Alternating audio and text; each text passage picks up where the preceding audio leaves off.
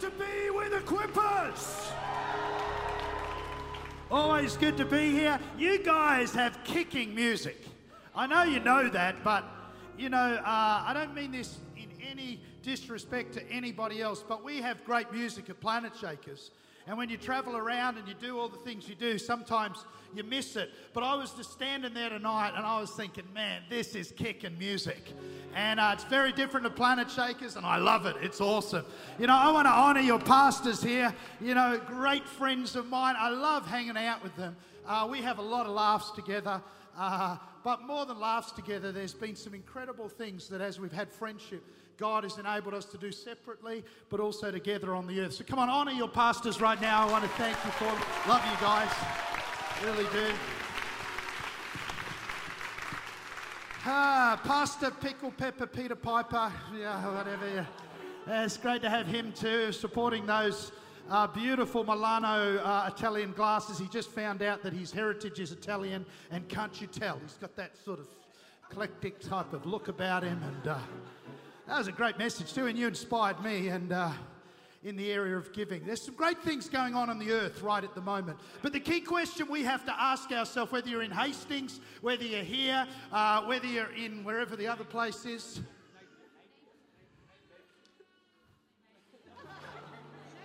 So many people, for those in Napier watching, reminded me where you were from. It was like tennis here. Napier, Napier, Napier, Napier, Napier, Napier. but uh, but I want to remind you tonight that we don't just come to church. We are not a religious group. We do not come because it's something we do on Sunday. We come because we assemble and we decide that we're going to come into a house like this and we're going to get together and we're going to celebrate, lift up the name that is above all names. We're going to lift up Jesus in this place. And as we do, we're going to remember that we are carriers of his cause whether it be in Europe, whether it be in Hamburg. Oh, I tell you, I don't know about you, but when I hear this church being planted in Hamburg, I, that, that excites me. I like it with cheese, mind you, but I do enjoy. Uh, you know, in Germany, some incredible churches. You know, Ghana up the back there. You know, when I was in South Africa at the World Cup, I went and watched Ghana play South Korea. That was a weird vibe in the stadium because, you know, the South Koreans are going like this, you know, and the Ghanaians are going, ah. Oh, that was a cool atmosphere. But God is doing incredible things on the earth, but He's chosen to use you and I. He's chosen to use carriers of His word. And so tonight, God, I charge every person in the room tonight. We don't want to have another meeting, we want to have an encounter with you. We're here because we're carriers of your cause. God, inspire us, stir us, lift us, motivate us in this place tonight. In Jesus' name, amen. Amen. amen. Turn the person next to you and say, Get ready. Turn to the person on the other side and say, gee, you're good looking.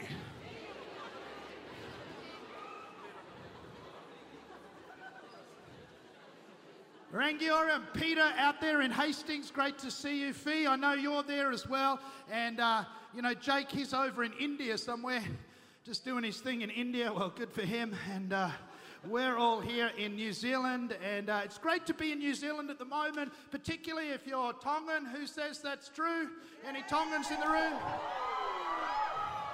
Or if you're Australian, it's great to be here as well, yeah? I know I'm only going to have that moment for about a moment, so I've got to enjoy it, okay? Amazing how your pastor always texts me when, when New Zealand beats us, which is probably about once every four years. But he, he texts me. No, actually, in rugby, it's been a lot lately. It's been hell, actually. Uh, I've had to get over my hatred towards him at times. So, sporting hatred, of course. I love him as a brother in Christ. But oh, I didn't get any texts just a couple of weeks ago, I can tell you. I didn't send any either because I'm a man of great grace and pride. And uh, Ephesians 1, chapter 18. Ephesians 1, chapter 18. Let's get right into it here tonight.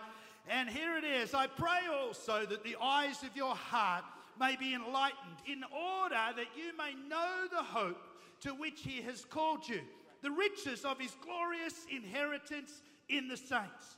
And he's incomparable. Listen to this. He's incomparable. Nothing compares to his great power for who? Us that believe, I want to tell you there's a great power we can operate in, but we got to choose to do so.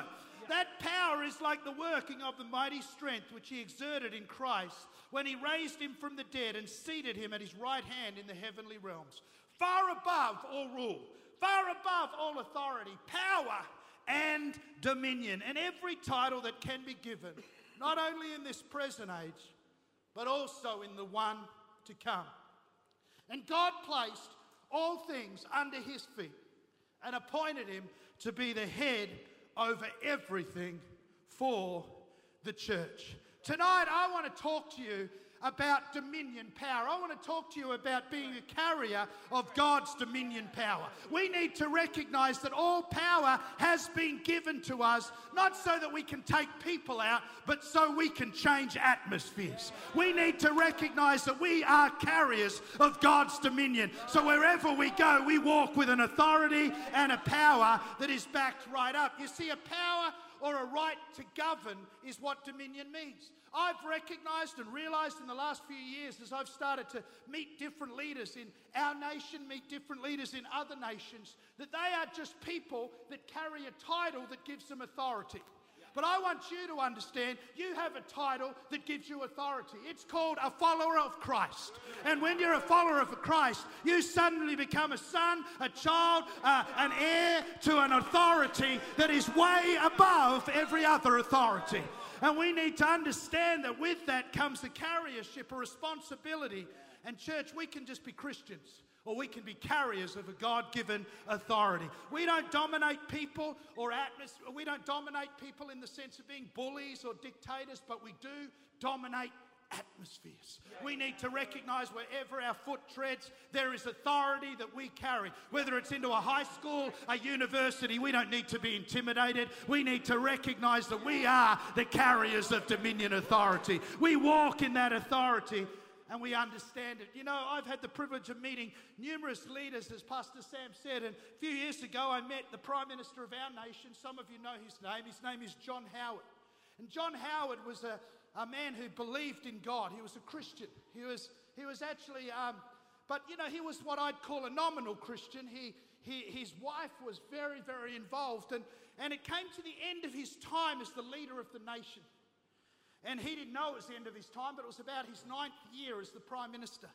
And he, he contacted our church office and he said, Could we come to your church and uh, run a community event? And, and uh, of course, you know, when they asked me that question, I thought, This is awesome.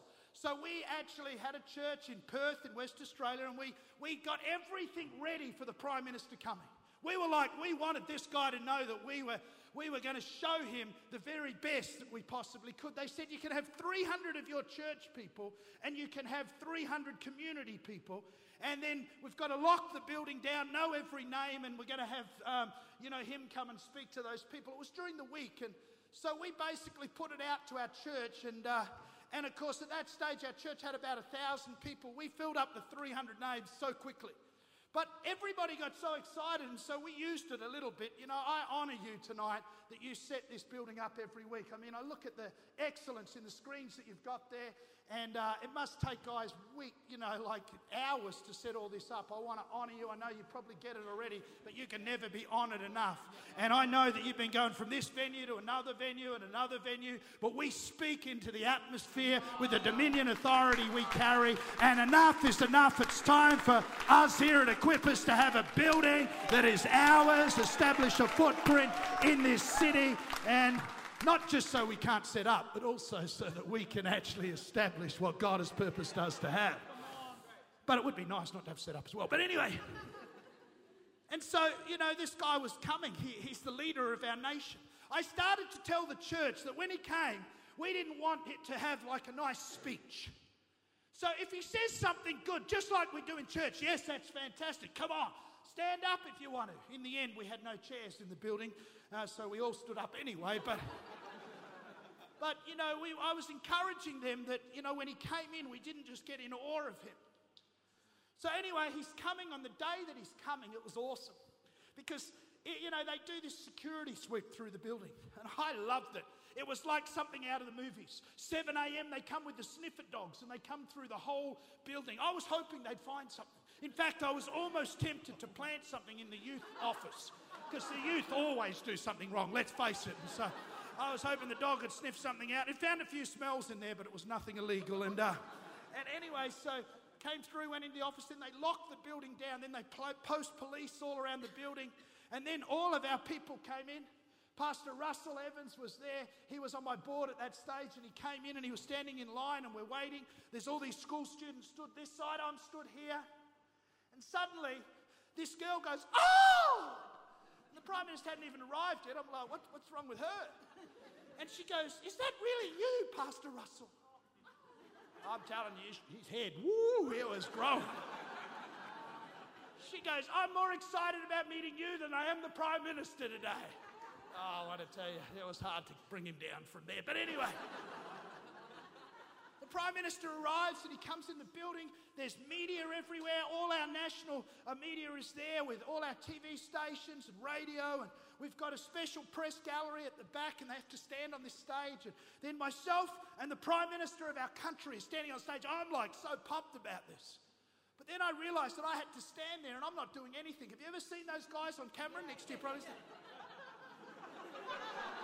You go, why are they looking like that? Because I've been standing there for four hours trying to get the right camera shot. so I'm standing there smiling and he's saying stuff, and even if I don't agree with him, smile. but anyway, he, he begins to speak. And as he starts to speak, he, he makes the comment that Australia is a beautiful nation. The sunburnt country. You know, when a sunset comes, how beautiful is our nation? And as he says it, one of our older people in the church goes, Amen, brother. and I remember standing on the stage like, ah. Like, yeah, that's good, would have been better than Amen, brother. I hadn't probably educated we're not in church, but be enthusiastic. And anyway, so the Prime Minister sort of looks at him. I watched the Secret Service or whatever they're called. They sort of looked at him like I thought they were going to sniper him out of there. And then the Prime Minister smiles at him, then looks across at me, smiles at me. Like, I don't know whether he was saying, Are you an idiot? What are you running here? You know, or he was saying, That was good. I didn't know. But then he starts to speak, and he was only supposed to speak for 15 minutes. 40 minutes later, he's still speaking. The crowd's going nuts, everything he's saying. He's loving it. I'm dying. but it was good. Anyway, so then at the end, he goes around and he's shaking people's hands and he he comes to my office and he meets us and meets the family. And, and then he, he leaves and his, his uh, chief of staff says to me, Pastor Neil, would you, the Prime Minister's asked whether you would come to lunch today. And I was like, oh, look, I've got to check my diary, man. I'm a busy cat, you know. And he's like, and I'm like, uh, yeah, okay, I'll come. He goes, look, you can't come with our cars but your car can drive behind our cars. He's got a full police escort and everything. And at that stage, I was my church had only been going a few years, and I drove this little like you know roller skate. And uh, so I get in behind, and they're flying along the road. All the lights are out, police are everywhere, and all the, the, all these police can see. You can see them looking. This little white, right, like right behind these cars. And uh, anyway, we get to the place we're having lunch, and they go up, and it's like gated. And the, the security guy stops me. And I'm in my car thinking, I don't even know what to say. Uh, you know, it's a great story. Oh, I'm having lunch with the Prime Minister. So I said, Oh, I'm, and they go, Are you Pastor Neil Smith? And I'm like, Yes, I am. Yes, that's the one. I'll come this way. And they usher my car. And I go and park. And then when I walk up, I realise it's not a lunch with just me and John Howard. It's me and 150 other people, or maybe even more, maybe 200 and it's a, I found out it's a liberal fundraising lunch. I'm like, oh, I can't believe it. Not only have I been deceived to go to a lunch that's not with the Prime Minister alone, but it's, I've got to give some money as well. anyway, I come up to the table and everybody else has already arrived. They've got their badges on. I'm, i walk up and again I'm thinking they don't even know who I am. It was just arrived. And I arrive at the table and I go, oh, hi, I'm, and the lady goes, oh, you're Pastor Neil Smith, come with me. So she grabs me and she walks me down the front. And you know, when you go to a wedding and you get put on the table and there's 15 tables and your table 15. Sorry to tell you, but you only just made the cut. You were those people that do we want them, don't we want them? And you always know you're on that table because you're on a table, you don't know anybody on the table, and they're all awkward people. you're like, I wish I hadn't made the cut. But anyway, I walk past table 15, I get to table 14, and, and then I get to about table 8, and I see a guy who had tried to do something deceitful towards us as a church and buy a piece of land. And he said he was helping us, but actually he was trying to get in. And the last minute, I said, No, we're not working with you. And, and he loved me to that point, but then he hated me, this community leader. He's there on table 8. And with a good Christian attitude, I hadn't seen him for some time. I kept walking past because you know he was at table eight, but I was now at seven and six and keep going. And I kept looking back, oh, with the love of the Lord, of course. and I got right to table one. And there it's got the Honourable Prime Minister of Australia, John Howard. And then there was a special invitation that had handwritten Pastor Neil Smith on it. And it was right next to the Prime Minister. And I sat down and took a little back, look back at table eight. he probably paid 500 bucks, I paid nothing. Yeah. and I sat down. Then the Prime Minister comes in the room and he comes and everybody's upstanding and he stands next to me. He goes, Don't worry, we're just going to have to smile for another couple of minutes and then the media has to leave. So smile. So that night on the news, there's me and the Prime Minister smiling at the lunch. It's pretty bad, really, because liberal fundraising lunch. I don't know what that meant. but then I sat down. They start talking. And the Prime Minister has got somebody on this side who's probably paid the most to be at the lunch and all these different, and they're asking taxation questions. And I don't know about him, I could see in his face he was a little bored by it. I was definitely bored. And so he turns to me and he says, Hey, I just spoke for this guy. He's a pastor of a great church just down the road. Why don't you tell Pastor Neil all these people what you do and, and, and how you've been impacting the community? And in that moment, here I am standing in front of the Prime Minister and all these people. But I recognize that I don't go with a measure of just Neil Smith. I've got an authority that I carry. And in that moment, I'm not subjected to a title that's far greater than mine. I come under the King of Kings, the Lord of Lords. I come under the one who's going to come through because I'm a carrier. I'm a carrier of his purpose. He gets up to give his speech. He's standing there and he begins to speak. And as he speaks, I have this thought I'm in the room. I'm in the room. God, you spoke it over my life when I was 14. Somebody prophesied that I would speak to leaders of nations, and here I am.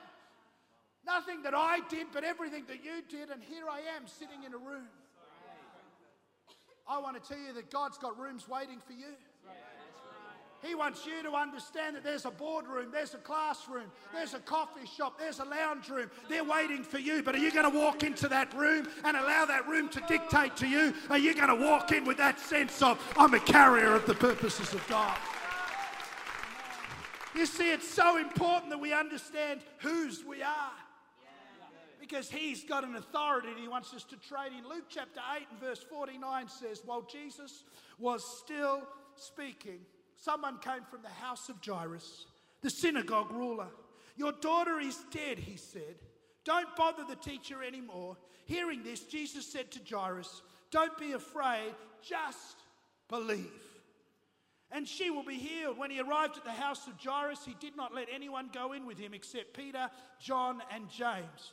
And the child's father and mother. Meanwhile, all the people were waiting, uh, wailing, sorry, and mourning for her. Stop wailing, Jesus said. She is not dead, but asleep.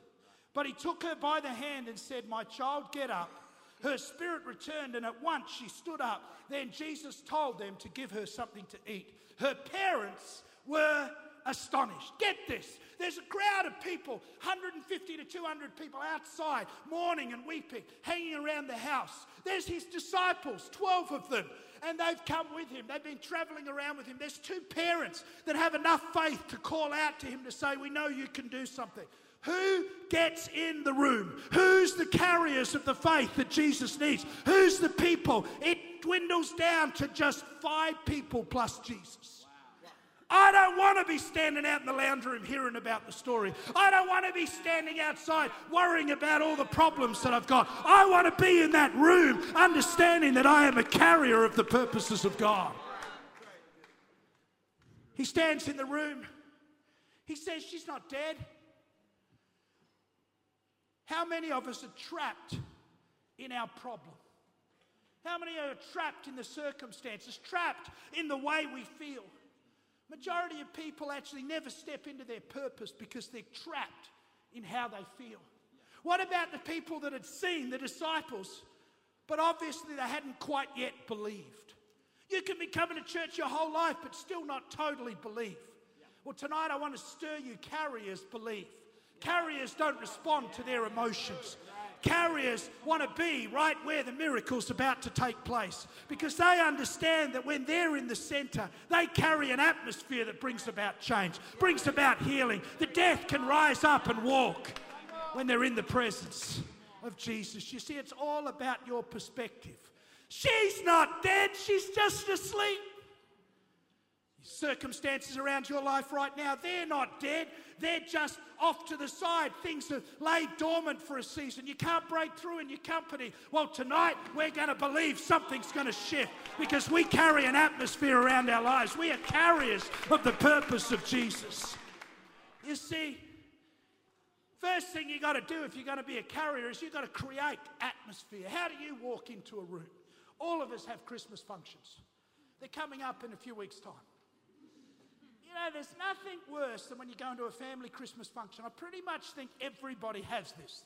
There's a part of you that wants to go because it's the thing that you should do, and some of your family you like, but we've all got one person in the family who either has a few too many drinks or just speaks their mind a little too loud or just has no etiquette or has so many problems around their life that you're like, oh, gee, how am I going to do this?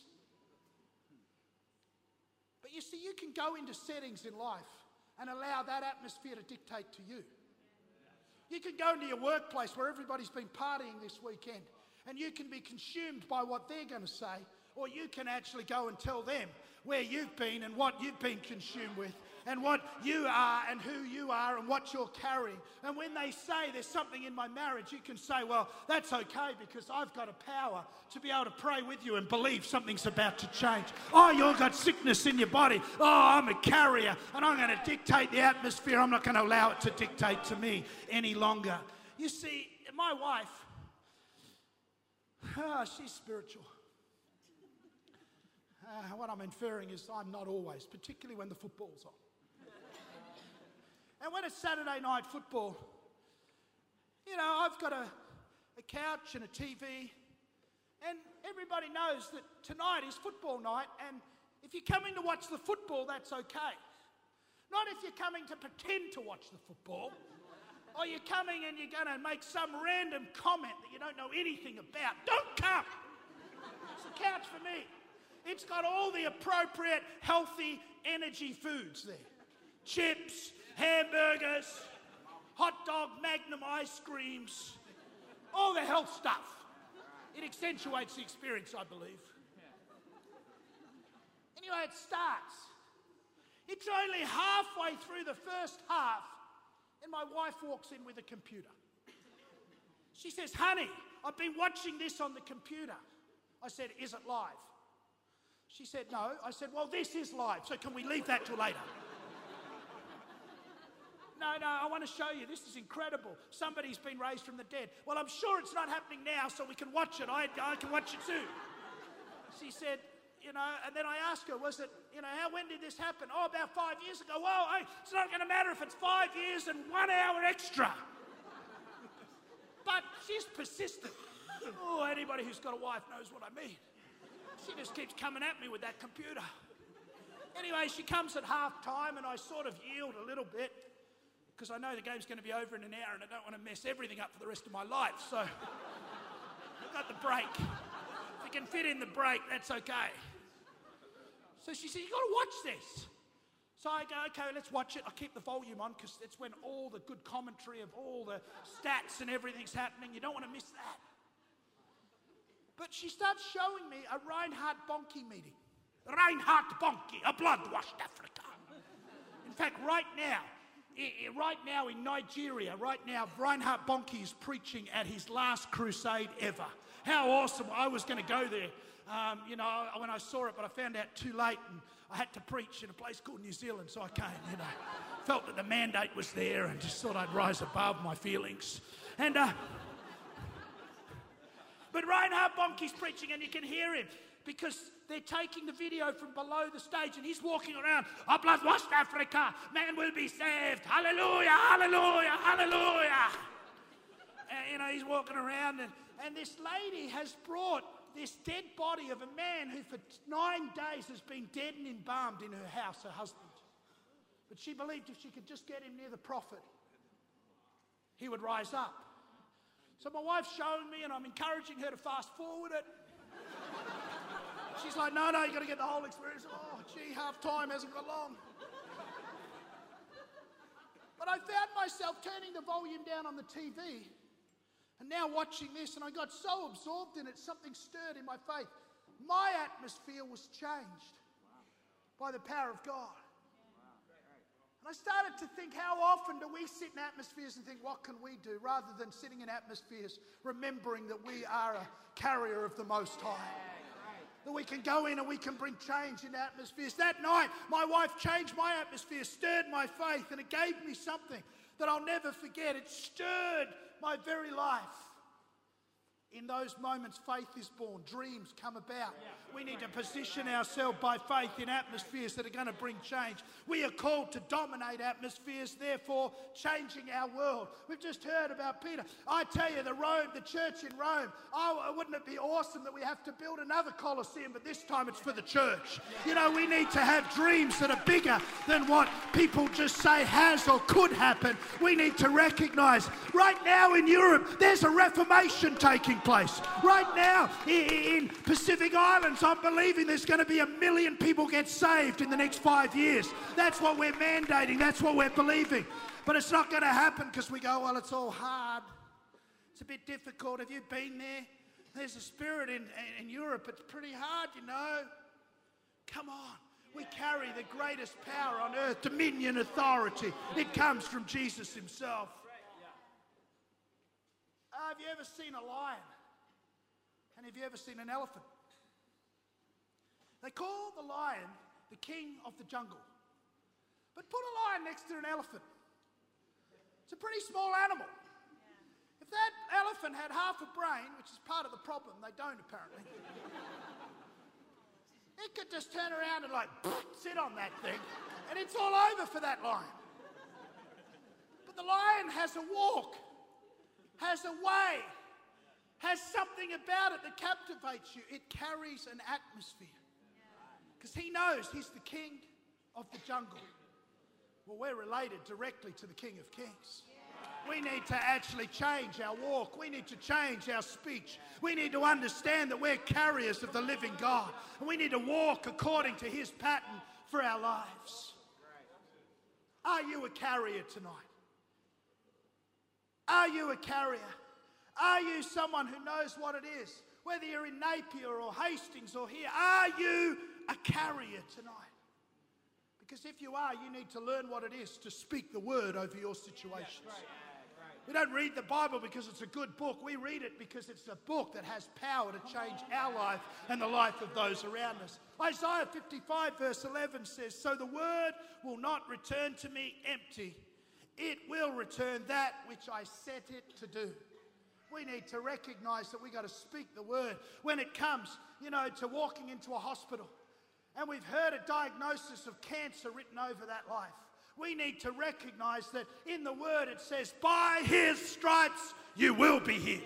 We need to be people that walk with that measure of authority. It's just like having Prime Minister on your name tag, but suddenly you have a God who, by his stripes, what he did for us, the blood that he shed, the broken body, is going to bring healing into people's lives. When I walk into a job interview, it's mine. Why? Because the Bible says that favor is my portion. So I'm going to operate with understanding who my God is. I'm going to understand that I don't walk as a normal person, I walk in the power and the presence of the one who's filled me. When the deal is coming together,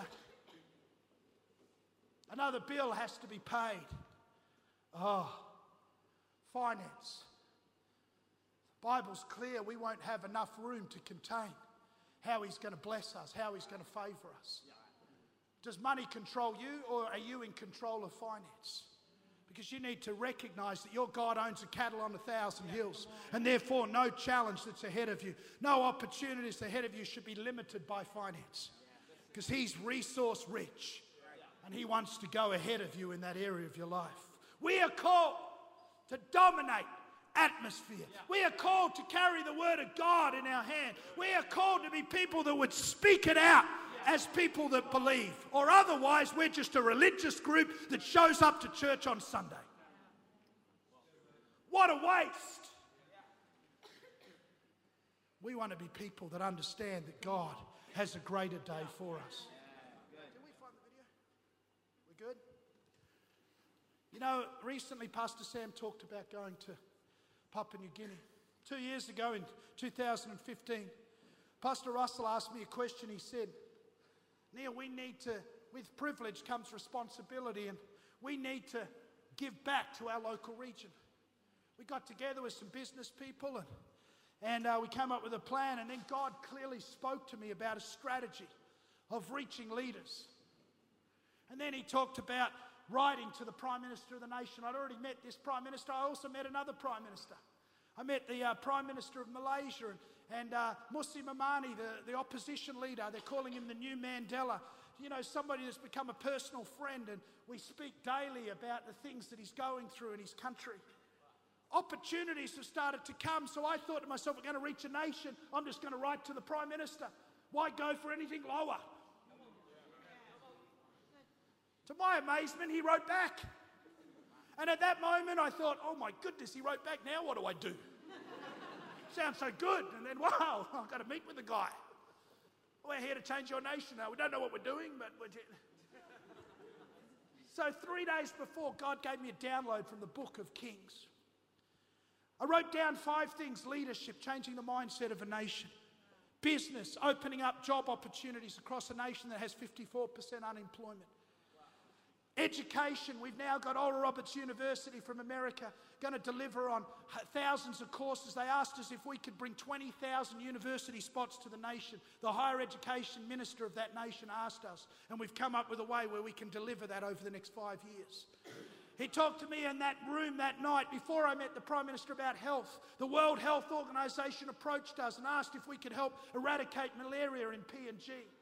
We, we, we, we talked about the church. He spoke to me, but about a transformational church that we would raise up at least 100 leaders in that nation over the next five years. That we would bring out for a season and then send back in as people who became the center of community. He talked to me about communication. I met with the, the head of Digicel, the largest mobile phone network in the Pacific region, and he's agreed to put high speed internet into all these hubs, these places where we're going to do all this stuff. But it started with a word and a belief that I'm a carrier. Not because I'm any better than any of you, but I got a revelation about who my Jesus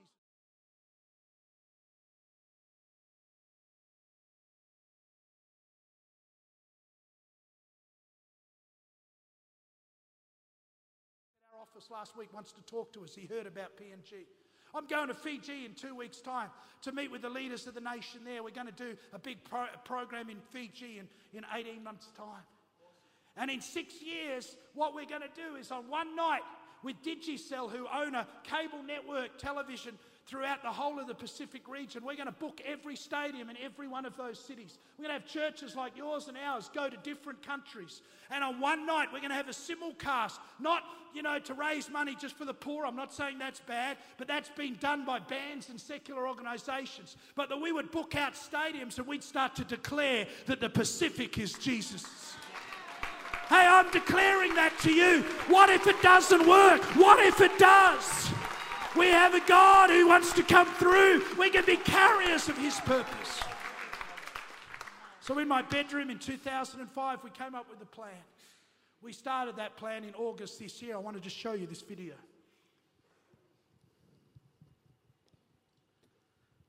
PNG hubs will be installed in each of the 89 districts within PNG. The aim for the hubs is to connect each of the 89 local level government districts, LLGs, with the nation's capital.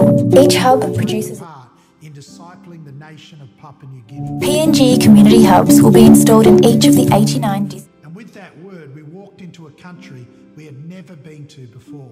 But as God went before us, doors flung wide open in every sphere, and we encountered divine favour and such incredible influence. This August, we brought almost 300 people to PNG to impact the spheres of leadership, education, business, health, and the church. We sent teams to three different regions.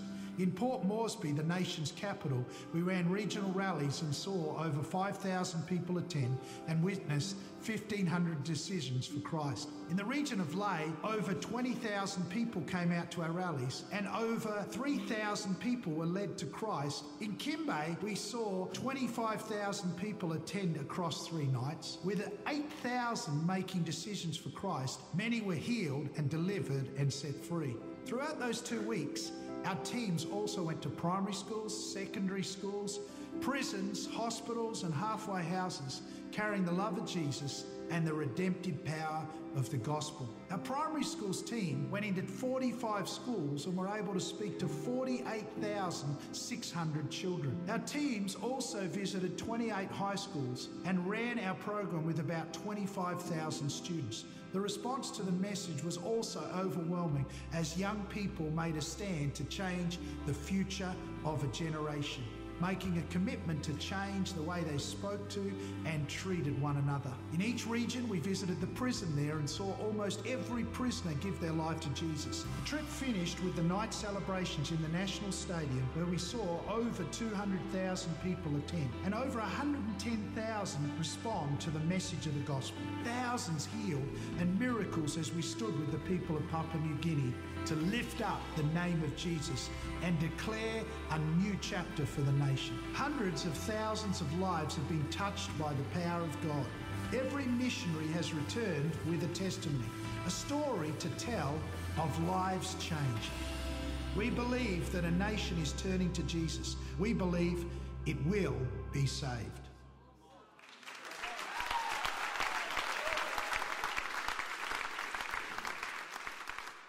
Are you a carrier? The, mu- the musicians can come. Are you a carrier?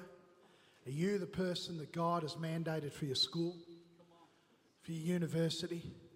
See, don't just watch a video and say, well, that's great. Watch it and be inspired to understand He's got a room waiting for you. He's got a nation waiting for others. He's got a boardroom waiting for some. I sat and I listened to the Prime Minister of our nation's speech. He came and sat down and he said, Don't leave, Pastor Neil. I want to talk to you. That's why I invited you to the lunch. We had the lunch and there was some commentary and talk. And at the end, he sat next to me and he said, Can I talk to you for a moment? He said, I came to your church this morning and I said to my chief of staff, I'm going to speak for 15 minutes and I'm out of there. I don't want to meet anybody. He said that morning I'd heard I was behind in the polls for the first time in my leadership in the nation. He said, I came into the room and I don't know if you noticed, but a man stood up. Or a man shouted out, Praise the Lord. And when he said it, I was like, wow, that's different. That hasn't happened in my 28 years in office. But I suddenly thought, wow, this guy's responding to what I'm saying. And then your crowd started to respond. He said, I actually came into the room depressed, down, thinking, should I even run for Prime Minister? But something changed in that room. The reason I wanted you to come is I wanted to thank you for what you did. I feel inspired to go on. See, we could have gone into the room and said, The Prime Minister's coming, and all, oh, we can be who God has purposed us to be. The atmosphere of change, the agents of atmosphere, those that will say, I'm going to rise up, I'm going to be a carrier. Dominion, power, and authority is mine. And rather than allowing the things that have happened, well, let's see what happens. We've got new leadership in the nation. Why? We've already got a plan, we've already got a purpose. Let's keep running with it and let's help them to discover the plan that we've got for the nation. Let's be carriers. Let's be those people. Because there's a room waiting for you and for you and in Napier and Hastings and in the balcony. If you're a carrier in this room, maybe you haven't been doing a great job, maybe you have been, but you say, God, I don't want to go into the end of the year going, oh, well, it's nearly the end of the year, I'll just chill out and get going again next year. Let's reverse the trend that says churches drop off a bit over the Christmas period. Come on, let's see this season as ours. Let's see it as the one that we're going to see the greatest growth we've ever seen. But if you're a carrier and you can hear my voice tonight, I want you to stand to your feet and lift your hands. Because I'm going to pray a prayer of faith. I'm going to believe with you that something is going to shift over the atmosphere of your circumstance the atmosphere of your life, your family, your situation. Because I tell you, He's here right now. The name that is above all names. His name is Jesus. Right in this atmosphere, I believe He's about to speak again. Just like He did in my room that night. Gave me a five point plan that sounded so incredibly intelligent. And now it's been rolling out in a nation. Don't give me the praise. I don't mean that in a humble, silly way. I mean it in the sense of all I simply did was say, Yes, Lord. And He gave me the mandate that I was to carry. Maybe you've been going into the room and saying, It's dead in here. No, it's not. It's just asleep. Something's about to shift over that atmosphere. That family situation, it's about to break. That health circuit, oh, ah, I can feel it. There's faith starting to rise in this place. Something is going to shift over that school, over that university. Oh, you might have exams this week and the next few weeks, but I want to tell you, you need to understand that God has given you a mandate to carry. Wherever your foot will tread will be yours in the name of Jesus. So, right now, I release dream. I release vision. I release a fresh authority. It's time to walk into that new purpose that God has for you. It's time to step into all that God has planned for you. Right now, I release some new measure of faith, capacity. Lord, I pray that each person would rise to their purpose. If you're like me and you don't want to be the 150 on the outside, my granddad got saved in Smith Wigglesworth campaign and he left his work as it was then and he travelled around and started planting churches in England. Changed his whole life. It's a great story, but it's not my story. My granddad, great granddad, pushed my grandma in a wheelchair to a meeting. She hadn't walked for eight years. She stood out of that wheelchair. Incredible. It was that granddad that got saved at a Wigglesworth meeting that prayed for her, the other granddad. And then my whole family line on my dad and my mum's side serving God now because of those moments. But it's not my story. He's given me a measure of authority, He's given you a measure of authority. I don't want to just hear about it from the outside. I want to be in the room when Jesus declares the nation of PNG is not dead is not to corrupt, is not a bad nation. It's a nation that's waiting to be saved and transformed. What's he saying to you? You're a carrier. And if you're a carrier, I'm going to go in a moment, but I want you to lift your hands one last time. And right now, I'm going to ask that he would come and give you a download from heaven. A fresh faith and authority would come to you. Right now, I pray the people would lift their gaze. They would go beyond where they've ever been before. They wouldn't belittle what you've got for them, but Lord, they'd start to dare to believe that they can walk into rooms, even rooms they've been in before, and rather than walk in and allow that atmosphere to dictate to them, they can be carriers.